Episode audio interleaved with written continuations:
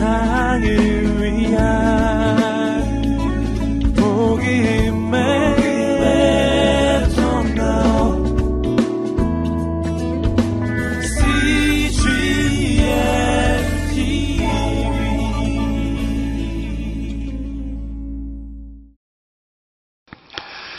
종교개혁자 마틴 루터는 인간에게는 세 가지 회심이 필요하다고 말했습니다. 첫 번째는 마음의 회심이요. 두 번째는 정신의 회심이요. 세 번째는 돈 지갑의 회심이라라고 말했습니다. 이 돈 지갑의 회심, 우리의 경제 생활, 돈을 다루는 우리의 생활까지도 회심이 일어나야 진정한 회심이 이루어진다라고 말했던 것입니다. 누가복음 18장에 보면 예수님께서 예수님의 제자가 되기 원하는 마음으로 찾아왔던 한 젊은 부자 관원에게 말씀하셨습니다. 너는 너의 소유를 다 팔아 가난한 사람에게 주고 나를 따르라. 이 젊은 부자 관원은 재물이 많은 고로 근심하여 돌아갔다라고 말합니다. 이 사람은 나름대로 경건을 추구했고 또 예수님을 더 알기 원했고 따르기 원했지만 예수님이 제시한 높은 장벽 앞에 무릎을 꿇고 제자된 삶을 포기했던 거죠. 예수님이 만일 그 사람에게 당신의 소유의 일부분을 가난한 사람에게 나누어 주고 나를 따르라 그랬으면 따랐을지 모릅니다. 이 같은 사람들에게 만일 우리가 복음을 전하고 제자의 길을 초대한다면 어떻게 하겠습니까? 예수님을 믿기만 하시면 됩니다. 예수님의 제자가 되는 길은 간단합니다. 믿고 따라오시면 됩니다. 그렇게 말하지 않을까요? 혹은 이렇게 말할 수도 있을 겁니다. 당신이 가진 많은 재물을 가지고 우리 공동체 안에 들어오십시오. 우리가 하는 사역에 요긴하게 사용될 것입니다. 이렇게 이 사람을 일단 받아들이고 나서 이 사람에게 제자의 길을 가르치는 것이 맞다고 생각할지도 모릅니다. 그런데 예수님은 마치 이 사람을 배척하는 듯이 이 사람은 그렇게 느꼈을지 모릅니다. 당신의 가진 모든 소유를 다 팔아 가난한 사람에게 주고 나를 따르라 그렇게 말씀하셨다는 거죠. 예수님이 물론 모든 제자들에게 다 이런 말씀하신 것은 아닙니다. 그런데 왜 이 사람에게는 모든 소유를 다 팔으라고 말씀하셨을까요? 그것은 이 사람에게는 돈이 그 사람에게 주인이 되어 있었고 돈이 이 사람의 신이 되어 있었기 때문에 그 돈을 내려놓지 않는 이상, 다 내려놓지 않는 이상 이 사람은 결코 예수님을 만날 수 없었기에 예수님은 그 사람에게만큼은 내 모든 소유를 다 팔아 가난한 사람에게 주고 나를 따르라고 말씀하셨던 것이죠. 다른 편으로 때로 불의하게 재물을 모은 사개오, 누가복음 19장에 나오는 사개오에게는 다 팔으라는 말씀을 하지 않으셨습니다. 오히려 정반대로 내가 너의 친구가 되어주고 싶다. 내가 너희 집에 좀 머무르고 싶다. 그렇게 교제를 요청하셨지 않습니까? 왜냐하면 사교의 마음속에는 돈이 그에게 행복과 안전을 축복을 가져다 주지 못한다는 깊은 좌절감을 가지고 있었기 때문입니다. 그렇기 때문에 예수님이 그에게 따뜻한 말로 그에게 교제를 요청하시고 그와 함께 하셨을 때 그는 자발적으로 자신의 소유를 나누었던 것입니다. 자신의 소유의 절반을 가난한 사람에게 주고 누구의 것을 토색한 일 있으면 네 배나 갚겠습니다. 그의 세무 세리소장으로 지내온 세절, 시절을 보면 투색한 사람들에게 네 배로 다 갚는다면 어쩌면 그는 완전히 파산한 사람처럼 되었을지도 모릅니다. 예수님이 젊은 부자 관원에게 요구하셨던 것 같은 효과가 사개에겐 일어난 것입니다. 자발적으로 그는 모든 소유를 다 내려놓았던 것입니다. 왜냐하면 사개오에게는 이미 돈이 가져다 주는 피해, 돈이 가져다 주는 돈을 그가 우상으로 삼았을 때 느꼈던 좌절, 외로움, 아픔, 상처를 이미 경험하고 있었기 때문이죠. 유명한 전도자 빌리 구레함은 이런 말을 했습니다. 당신이 돈에 대해 어떻게 생각하고 있는지를 나에게 말해 보시오. 그러면 나는 당신이 하나님에 대해 어떻게 생각하고 있는지를 말해 주겠습니다. 돈을 어떻게 생각하고 있는지가 바로 우리가 하나님을 어떻게 생각하고 있는지를 보여주는 지표가 될 수 있다는 겁니다. 성경에 보면 돈에 관한 구절들을 찾아보면 놀랍게도 우리가 중요하게 여기는 믿음과 기도에 관한 구절 합친 것보다 더 많은 구절, 두 배나 많은 구절, 2350구절 정도가 돈에 관한 교훈이라는 거죠. 얼마나 하나님께서 이 하나님의 말씀을 기록하실 때 우리가 돈에 붙잡혀 살아가는 인생이 될지를 아시고 믿음에 관한 구절보다 훨씬 더 많은 구절을 돈에 관해 말씀해 놓으셨다는 겁니다. 예수님은 돈의 힘을 이렇게 말씀하셨습니다. 마태복음 6장 24절의 말씀입니다. 우리 같이 한 목소리로 함께 읽어보겠습니다. 시작. 아무도 두 주인을 섬기지 못한다. 한쪽을 미워하고 다른 한쪽을 사랑하거나 한쪽을 중히 여기고 다른 한쪽을 무시할 것이다. 너희가 하나님과 재물을 함께 섬길 수 없다. 돈이 인간의 주인이 될 수 있는 위험에 대해서 말씀하신 겁니다. 여기에 재물이라고 번역된 단어는 아람어로 이 만몬이라는 단어입니다. 만몬이라는 단어는 원래 재물 혹은 돈을 뜻하는 단어는 아닙니다. 이것은 돈을 의인화한 예수님께서 말씀하신 독특한 단어이죠. 돈이 우상이 되고 돈이 신이 되어 있을 때 사람을 지배할 수 있는 신적 영향력을 발휘할 수 있다라는 의미에서 사용된 단어인 것입니다. 이 만몬이라는 단어 원래는 맡기다라는 의미가 있는데 이 맡기는 것이었던 돈이 이제는 사람들이 믿고 의지하는 것으로 신적인 힘을 가진 하나님과 대등한 그런 힘을 가진 신적 영향력을 가진 존재가 되어버렸을 때 그것을 예수님께서 가르쳐 주시기 위해서 하나님과 만몬을 겸하여 섬길 수 없다라고 말씀하신 거죠. 먼저 돈에 관해서 진리가 아닌 것을 우리가 가리어내야 합니다. 두 가지 중요한 극단이 있습니다. 치우쳐 있는 극단. 첫 번째, 많은 사람들은 어떤 경우에 있어서 돈 그 자체를 악하다고 보고 죄로 보고 부유함 그 자체를 죄로 여기는 것입니다. 그리고 가난 그 자체를 경건이나 어떤 신앙의 중요한 상징으로 여기는 거죠. 금욕주의. 또 혹은 이, 이 가난 그 자체를 어떤 경건이라고 보는 그런 신학이 있습니다. 가난의 신학이라고 말하죠. poverty theology라고 말합니다. 이 사람들은 부유함 그 자체를 죄악으로 보죠. 이 불교권이나 힌두권에 가지고 있는 세계관이나 철학이 바로 이런 생각들입니다. 소유 그 자체를 죄로 보는 거죠. 무소유. 아무것도 소유하지 않는 것 자체를 경건이라고 생각하는 거죠. 그러나 이러한 신학과 철학은 가난이 얼마나 위험한 것인지를 알지 못하게 합니다. 불교권과 힌두교권에 이 가난한 국가가 밀집되어 있는 것은 그런 세계관과 철학 때문에 사로잡혀 있는 것이죠. 그러나 거기에는 일부분의 부유층이 형성되어 있고 극심한 빈부 차이로 인해서 국가의 부패나 그리고 백성들의 그 가난 속에서 죽어가는 것을 알지 못하는 세계관과 철학을 바꾸면 얼마나 많은 사람들이 행복을 누릴 수 있는지를 알지 못하는 것이죠. 이거는 잘못된 생각입니다. 두 번째는 정반대로 부유함 그 자체를 하나님의 축복이라고 여기는 거죠. 동시에 가난 자체를 죄로 여기는 것입니다. 가난한 것은 죄고 부유함 그 자체가 하나님의 축복이라고 말하는 소위 번영 신학이라고 말할 수 있습니다. 프라스페러티 세올로지라고 말하는 거죠. 자본주의 사회의 어두운 그늘에서 자라난 위험한 신학입니다. 가난이 죄의 결과이기 때문에 가난을 피하는 것이 죄를 벗어나는 것이다. 이런 생각은 물질 만능주의를 또한 만들어냅니다. 마틴 루터는 이러한 두 가지 잘못된 생각을 마치 술 취한 사람이 말을 타다가 한 뼈는 왼쪽으로 떨어지고 한 뼈 오른쪽으로 떨어지는 것과 같다.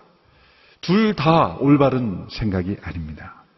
성경은 돈이 많거나 돈이 부족한 그 자체를 죄로 보지 않습니다. 돈을 사랑하는 것을 죄의 원인으로 보는 것입니다. 디모데전서 6장 10절의 말씀을 우리 같이 한번 읽어보겠습니다. 시작. 돈을 사랑하는 것은 모든 악의 뿌리다. 돈을 사모하는 어떤 사람들은 믿음에서 떠나 많은 고통으로 자기를 질렀다. 여러분, 부유한 사람이 돈을 더 사랑합니까? 가난한 사람이 돈을 더 사랑합니까? 부유한 사람이라도 돈을 사랑하지 않을 수 있고 가난한 사람이라도 돈을 더 사랑할 수 있습니다. 또 반대로 부유한 사람일수록 더 돈을 사랑할 수 있고 가난해도 돈을 사랑하지 않을 수 있습니다. 부유함이나 가난 그 자체가 돈을 더 사랑하는 원인은 아닙니다. 사람의 마음속에 돈을 더 사랑하는 것이 원인인 것이죠. 그의 차이를 우리는 잘 구분할 줄 알아야 합니다. 오늘 본문의 이야기는 재문에 대한 탐심 때문에 예수님께 찾아온 하소연하고 있는 한 사람을 인해서 예수님께서 재물에 대하여 주시는 교훈입니다. 누가복음 12장 13절의 말씀 우리 같이 읽겠습니다. 시작. 사람들 중에서 어떤 사람이 예수께 말했습니다. 선생님, 제 형제에게 유산을 저와 나누라고 말씀해 주십시오. 자, 이 사람은 유산 문제로 형과 갈등을 겪고 있었습니다. 이 유산 문제는 역사를 초월해서 가정의 중요한 다툼의 원인이었습니다. 구약의 율법대로 하면 장남에게는 3분의 1을 주고 나머지 자녀들에게는 3분의 1을 주게 되어 있습니다. 이 동생은 자신이 받을 수 있는 3분의 1을 다 받지 못해서 그런 것인지 아니면 3분의 1을 다 받고도 형이 더 많이 받았기 때문에 더 많이 받고 싶어 하는 건지는 알 수 없습니다. 그러나 예수님께서 이 사람의 동기를 보시면서 지적하신 것으로 봐서 이 사람의 요구는 정당한 요구라기보다는 탐심 때문이라고 말씀하셨습니다. 예수님은 이 사람의 요구를 거절하시면서 이 사람에게 이렇게 교훈하십니다. 14절과 15절의 말씀입니다. 함께 읽습니다. 시작. 예수께서 대답하셨습니다. 이 사람아, 누가 나를 너희 재판관이나 분배인으로 세웠느냐? 그러고는 사람들에게 말씀하셨습니다. 너희는 조심해서 모든 탐욕을 삼가라. 사람의 생명이 그 재산의 넉넉함에 있는 것이 아니다. 이 사람의 마음 속에는 탐심이 가득하다. 이 탐심은 영어로는 마더신이라 그러죠. 그러니까 이 모태신이다. 모태의 어떤 죄다. 그러니까 죄를 낳는 죄라는 거죠. 죄를 낳는 죄다. 예수님은 그 사람 속에 있는 탐심을 보시고 내 안에 있는 탐심 때문에 유산 문제가 생긴 것이다. 라고 지적하십니다. 이 돈에 대한 탐심으로 가득한 어느 지독한 구두쇠 할아버지가 있었다고 합니다. 이 할아버지는 어지간히 아파서는 병원도 안 가는 병원비가 아까워서 병원도 가지 않는 아주 지독한 할아버지입니다. 어느 날 죽을 만큼 아파서 어쩔 수 없이 병원을 안 갈 수가 없어서 이분이 병원에 갔습니다. 의사 선생님 앞에 앉았습니다. 의사 선생님이 묻습니다. 할아버님, 어디가 아프셔서 병원에 오셨습니까? 라고 질문하자 할아버님이 눈빛이 반짝거리면서 의사를 쳐다보시니 이렇게 대답했다고 합니다.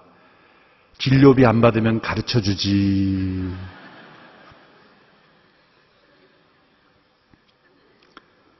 오늘 본문에 나오는 이 부자, 예수님 말씀하신 부자도 이 할아버지와 같은 사람이었습니다. 20절에 보면 하나님, 예수님께서는 이 사람을 어리석은 자라고 평가하세요. 왜 이 사람을 어리석은 부자로 평가하셨는가? 겉으로 볼 때 이 사람은 아주 성공적인 부자요, 농부였습니다. 16절에 보면 이 부자의 밭에 소출이 풍성했습니다.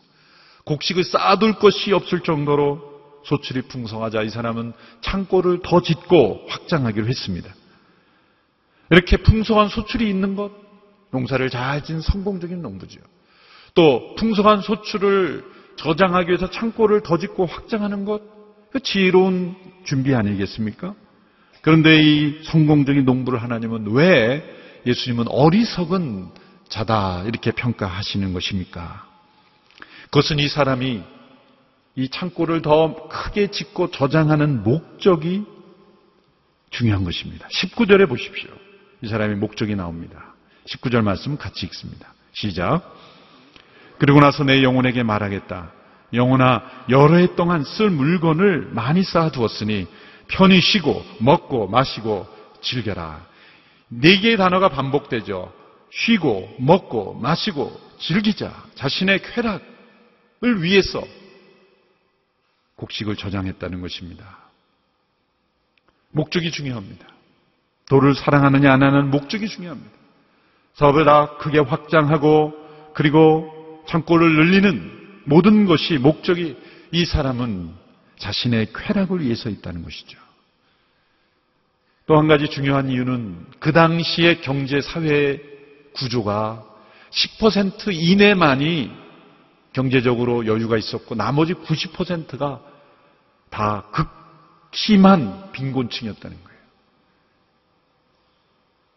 그럼에도 불구하고 이 농부는 자신의 풍성한 소출을 자기의 쾌락만을 위해서 더 확장하고 준비하고 있었다는 것.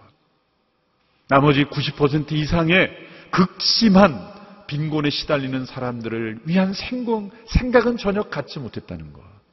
이것이 바로 이 사람이 어리석은 증거입니다. 만약 우리 가운데 많은 부가 있지만 극심한 소수의 사람일지라도 그런 사람들에 대한 마음이 전혀 없이 자신의 쾌락만을 위해서 먹고 마시고 쉬고 즐기자라는 목적으로 사업이 확대되고 있다면 주님은 어리석은 자다. 그렇게 평가하실 것이라는 것입니다. 이러한 부자의 어리석음은 이기주의에서 나온 것입니다. 이 사람의 말을 보면 이 단어 중에 가장 많이 나온 단어가 뭡니까? 나라는 단어예요. 물론 우리의 일상생활 속에 나라는 단어가 굉장히 많이 나옵니다. 어떤 회사에서 이 사람들의 통화 내용을 그 종합해서 평가를 해보니까 제일 많이 나온 단어가 나라는 단어예요. 내가 말이야, 내가, 나의. 근데 이 사람의 그 말 속에 나오는, 본문에 나오는 단어에 가장 많이 나온 단어는 나죠. 보십시오. 내 곡식을 쌓아둘 곳이 없구나. 내 곡식. 내 모든 곡식과 물건을 거기에 쌓아두고 있다. 내 곡식이라 그러죠. 그 다음에 심지어 이 사람은 내 영혼에게 말하겠다. 영혼도 나의 소유라고 생각을 하는 거예요. 영혼이 나의 것입니까? 육체가 나의 육체일까요? C.S. 루이스가 쓴 이 스크룹 테이프의 편지라는 책, 거기에 21번째 편지에 보면 이 사단이 그 조카 워무드에게 인간을 공격하는 중요한 전략 중의 하나를 이렇게 가르쳐 주는데 소유의식을 불어넣어 주라. 그렇게 말합니다. 한번 제가 그 부분을 읽어볼까요? 너는 열심을 다해. 이거는 잘 들으셔야 돼요. 이거는 경건한 교훈이 아니라 사탄이 조카를 코치하는 거니까 이거 그대로 받아들이면 안 됩니다. 계속 주무시다가 깨서 어 저거 참 마음에 드는데 이거 믿으면 큰일 납니다. 사단에게 넘어가는 거예요. 이거는 사단의 말이니까 정신 차리고 바꿔서 아 저렇게 나를 공격하는구나 이렇게 하셔야 돼요. 지금 주무시고 계시면 옆에 깨워서 설명해 주셔야 돼요. 정반대로 이해해야 된다는 거죠. 사단이 그 마귀를 코치하는 겁니다. 이렇게 하면 인간을 넘어뜨릴 수 있다. 너는 열심을 다해 내 시간은 나의 것이라는 기묘한 생각의 환자. 이건 이제 환자라는 것은 그리스도인을 환자라고 불러요. 이 책에서는 환자의 마음속에 빠져나오지 못하도록 만들어야 된다. 직장에서 일하는 시간은 억지로 떼어 주어야 하는 부담스러운 세금으로 여기게 하고 종교적인 의무들에 할애하는 시간은 너그러운 기부금으로 여기게 하라. 내가 주인이라는 생각은 어떤 경우에도 부추길 만한 가치가 있다. 인간들은 늘 제가 주인이라고 주장하는데 천국에서 듣든 지옥에서 듣든 우습기 짝이 없는 소리다. 인간이 그런 우스운 소리를 계속 떠들게 하는 게 우리의 일이야. 사단도 그게 위험한 생각이라는 걸 아는 거예요. 그런데 그런 생각을 계속 부추겨야만 우리가 사단에게 속한 인생을 살 수 있다는 거. 참 무슨 생각이지만 그렇게 생각하도록 만들어야 된다. 심지어 우리들은 하나님도 나의 하나님이라 그럴 때 어떻게 생각할게요? 하나님도 나의 소유라고 생각하는 거예요. 여러분, 나의 하나님이라는 고백을 할 때 어떻게 생각합니까? 내가 순종하고 내가 따라야 되고 내가 복종해야 될 하나님이라고 생각합니까? 아니면 내가 조종하고 내가 원하는 대로 내 뜻대로 움직여 줘야 되는 하나님이라고 생각합니까? 하나님을 나의 소유라고 생각하는 나의 하나님이 아니라는 거죠. 젖소를 소유하고 있는 어느 또 농부가 있었는데 어느 날 그 농부의 소가 쌍둥이 송아지를 낳았어요. 얼마나 경사입니까? 한 마리는 하얀색이고 한 마리는 검은색이었습니다. 농부는 기뻐서 아내에게 달려와서 말했습니다. 하나님께서 두 마리를 주셨으니 한 마리는 우리 하나님의 소로 바칩시다. 아내가 바로 질문했습니다. 그러면 어느 소를 하나님께 바칠 거예요? 농부는 이렇게 말했습니다. 지금 어느 소를 하나님께 바치냐 중요한 게 아니에요. 둘 중에 하나는 분명히 하나님의 소라는 거예요. 그렇게 대답했습니다. 그럼 어느 날 한 소가 갑자기 병들어 죽었습니다. 이 남편 농부는 아내에게 가서 슬픈 표정을 하면서 이렇게 말했습니다. 여보, 지금 방금 하나님의 소가 죽었어.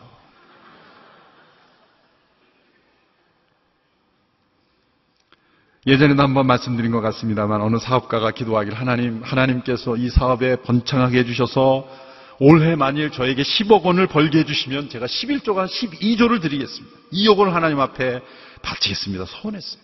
한 해 사업을 다 마치고 난 결산해 보니 10억 원은 벌리지 않고 2억 원이 부족한 8억 원이 벌렸어요. 그때 이 사업가 하나님께 기도합니다. 하나님 먼저 떼시고 주셨군요. 그리고 아무것도 바치지 않았습니다. 이게 우리의 마음, 내 소유, 나의 것. 이것이죠.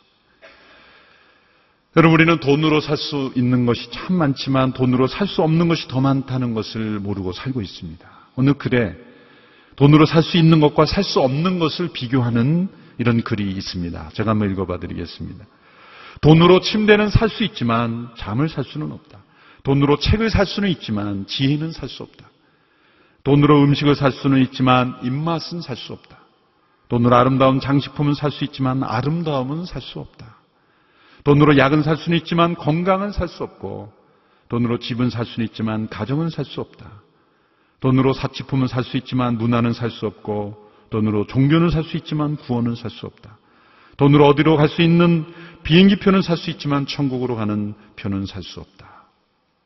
하나님께서 우리의 영혼을 되찾으실 때가 있다는 것입니다. 예수님은 그 어리석은 사람에게 이렇게 말씀하십니다. 20절, 21절의 말씀을 우리 같이 한 목소리로 읽어볼까요? 시작. 하나님께서 그에게 말씀하셨습니다. 이 어리석은 사람아, 오늘 밤 내 영혼을 내게서 찾을 것이다. 그러면 내가 너를 위해 장만한 것들을 누가 갖게 되겠느냐? 자기를 위해 재물을 쌓아두면서도 하나님께 대해 부여하지 못한 사람은 이와 같다. 우리의 영혼을 되찾으실 때 우리가 내 영혼이라고 생각했던 나의 소유라고 생각했던 영혼을 되찾으실 때 나 자신을 위해 장만한 것들을 누가 갖게 되겠느냐라는 것이죠. 세계에서 가장 부자였던 록펠러, 존 록펠러가 죽었을 때 그의 회계사에게 사람들이 질문했다고 하죠. 그가 죽으면서 얼마를 남겼습니까? 그 회계사가 유명한 말을 남겼죠. 그가 가진 전부를 남겼습니다. 전부를 남겼습니다. 여러분이 얼마를 가지고 계신 여러분은 전부를 남기고 가실 겁니다. 전도서 5장 15절에 이런 말씀이 있습니다. 그가 자기 어머니의 모태에서 벌거벗은 모습대로 나올 때처럼 돌아가며 그가 열심히 일해서 얻은 것은 아무것도 가져가지 못할 것이다. 우리는 태어날 때 손을 움켜쥐고 태어나지만 우리는 돌아갈 때는 손을 펴고 죽을 것입니다. 그 노벨상을 제정한 그 알프레드 노벨 이야기를 잘 아실 겁니다. 이 사람이 노벨상을 제정하게 된 그 뒷 배경 이야기가 있죠. 이 사람의 동생이 죽었는데 신문사에서 잘못해서 알프레드 노벨이 죽은 것으로 기사가 잘못 나간 거예요. 언론에서 일제 이 사람의 삶을 평가하기 시작했습니다. 앞다투어서 알프레드 노벨이 어떤 사람인가 평가할 때 이 사람이 스웨덴의 화학자죠. 이 사람이 다이나마이트 이런 무기를 만 사람을 죽이는 무기를 만들어서 돈을 번 사람이죠. 그래서 이 사람을 혹평하기 시작했습니다. 이 사람은 많은 사람을 살상하는 무기로 돈을 번 사람이다. 그런 기사가 나오면서 이 사람이 충격을 받은 거예요. 잘못 기사가 나갔지만 그 기사를 읽으면서 내가 죽으면 사람들이 이렇게 나를 평가할 것이구나. 그 사람의 깊은 마음에 뉘우침을 얻고 900만 달러인가요? 자신의 많은 재산을 사회에 헌납해서 인류 사회를 위해 공헌한 사람들을 위해서 내가 상을 제정하고 그들을 격려하는 삶을 살아야 되겠다. 그 노벨상을 제정했다는 것 아니겠습니까? 여러분, 저와 여러분의 사망 기사가 나갈 때 인생이 평가될 때 어떤 인생으로 평가되기를 원합니까? 충분한 정보가 없고 편견이 있는 기사가 물론 나가고 그런 평가가 있을 겁니다. 그러나 하늘의 천군 천사 모든 것을 알고 계신 하나님께서 우리의 기사를 우리의 인생을 평가할 때 어떠한 기록이 남기를 원하십니까? 사실 부자라는 단어 매우 상대적인 거죠. 어떤 상황에서는 부자인 사람이 다른 상황에서는 가난해질 수 있습니다. 누구와 비교하느냐가 중요하죠. 럭펠러나 그런 어떤 트럼프 그런 사람들과 비교하면 우리 모두는 가난한 사람이죠. 그러나 우리가 이 땅을 떠나 다른 곳으로 여행한 우리 모두는 즉시로 부자가 됩니다. 여러분 세계 식량 계획에서 2002년도에 오래된 자료이긴 합니다만 매일 밤 8억 명의 정도가 굶주린 채 잠자리에 든다고 해요. 오늘날에도 이건 별로 달라지지 않았을 겁니다. 다섯 살 이하의 어린이 2억 정도가 영양 부족으로 체중 미달입니다. 적게 잡아도 최소 5억 명 이상의 사람들이 죽어가고 있죠. 제가 미국에서 어느 통계를 보니까 북미 대륙에서 나오는 음식 쓰레기만 다 쓰레기가 되지 않도록 모아서 아프리카에 주면 다 먹고 살린다고 해요. 놀라운 일이죠. 지구상에 일어나는 이러한 식량의 불평등. 이것은 우리의 탐심, 소유의식, 나누지 못하는 마음 때문에 이루어지는 거죠. 세계 인구의 3분의 1이 전체 식량의 80%를 먹어치우고 있고 나머지 3분의 2의 인구는 20%를 가지고 서로 싸우며 굶어가고 있습니다. 이에 비하면 우리 모두는 다 부자입니다. 아무리 어려워도 부자입니다. 문제는 어리석은 부자로 살 것인가 아니면 하나님께 대하여 부유한 자로 살 것인가입니다. 예수님이 이 땅에 오셔서 십자가를 지시고 우리를 구원하신 일을 하신 것뿐만 아니라 예수님은 우리 모두를 부유한 자로 만들어 주셨습니다. 우리 노서 8장 9절의 말씀을 우리 같이 읽겠습니다. 시작. 여러분이 우리 주 예수 그리스도의 은혜를 잘 알고 있듯이 그리스도께서는 부유하신 분으로서 여러분을 위해 가난하게 되셨습니다. 그분의 가난하심을 통해 여러분을 부유하게 하시려는 것입니다. 예수님은 부유한 자였지만 가난한 자가 스스로 되어 우리 모두를 부유하게 되었습니다.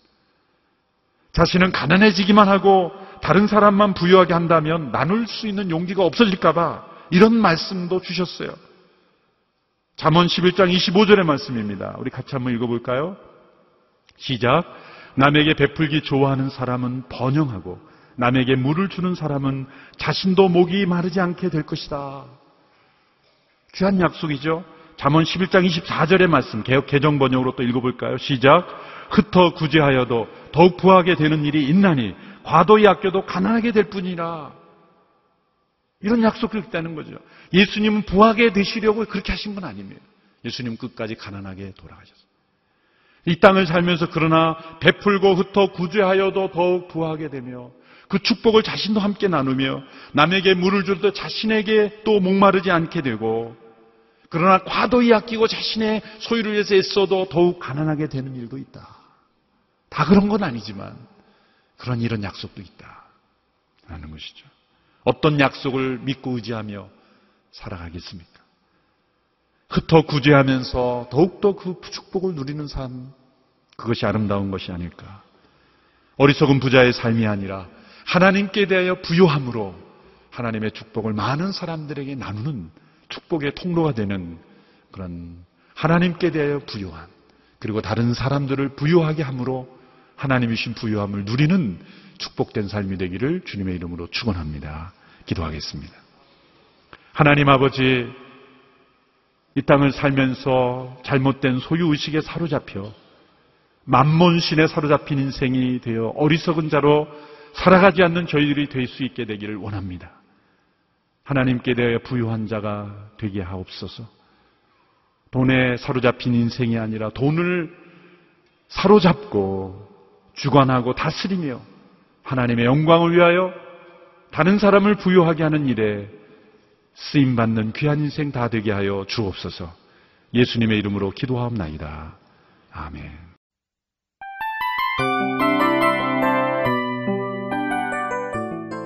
이 프로그램은 청취자 여러분의 소중한 후원으로 제작됩니다.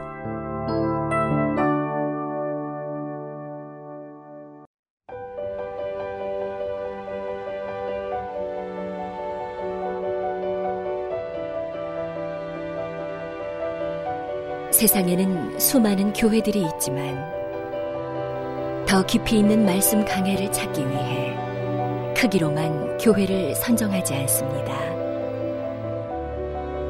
보다 좋은 영적 콘텐츠를 더 많이 나누기 위해 방송비를 받지 않습니다. 1년 365일 복음만 전하고 싶어서 우리는 광고를 하지 않습니다. 온누리의 복음을 땅끝까지 CGN TV와 함께 땅끝 성교사가 되주세요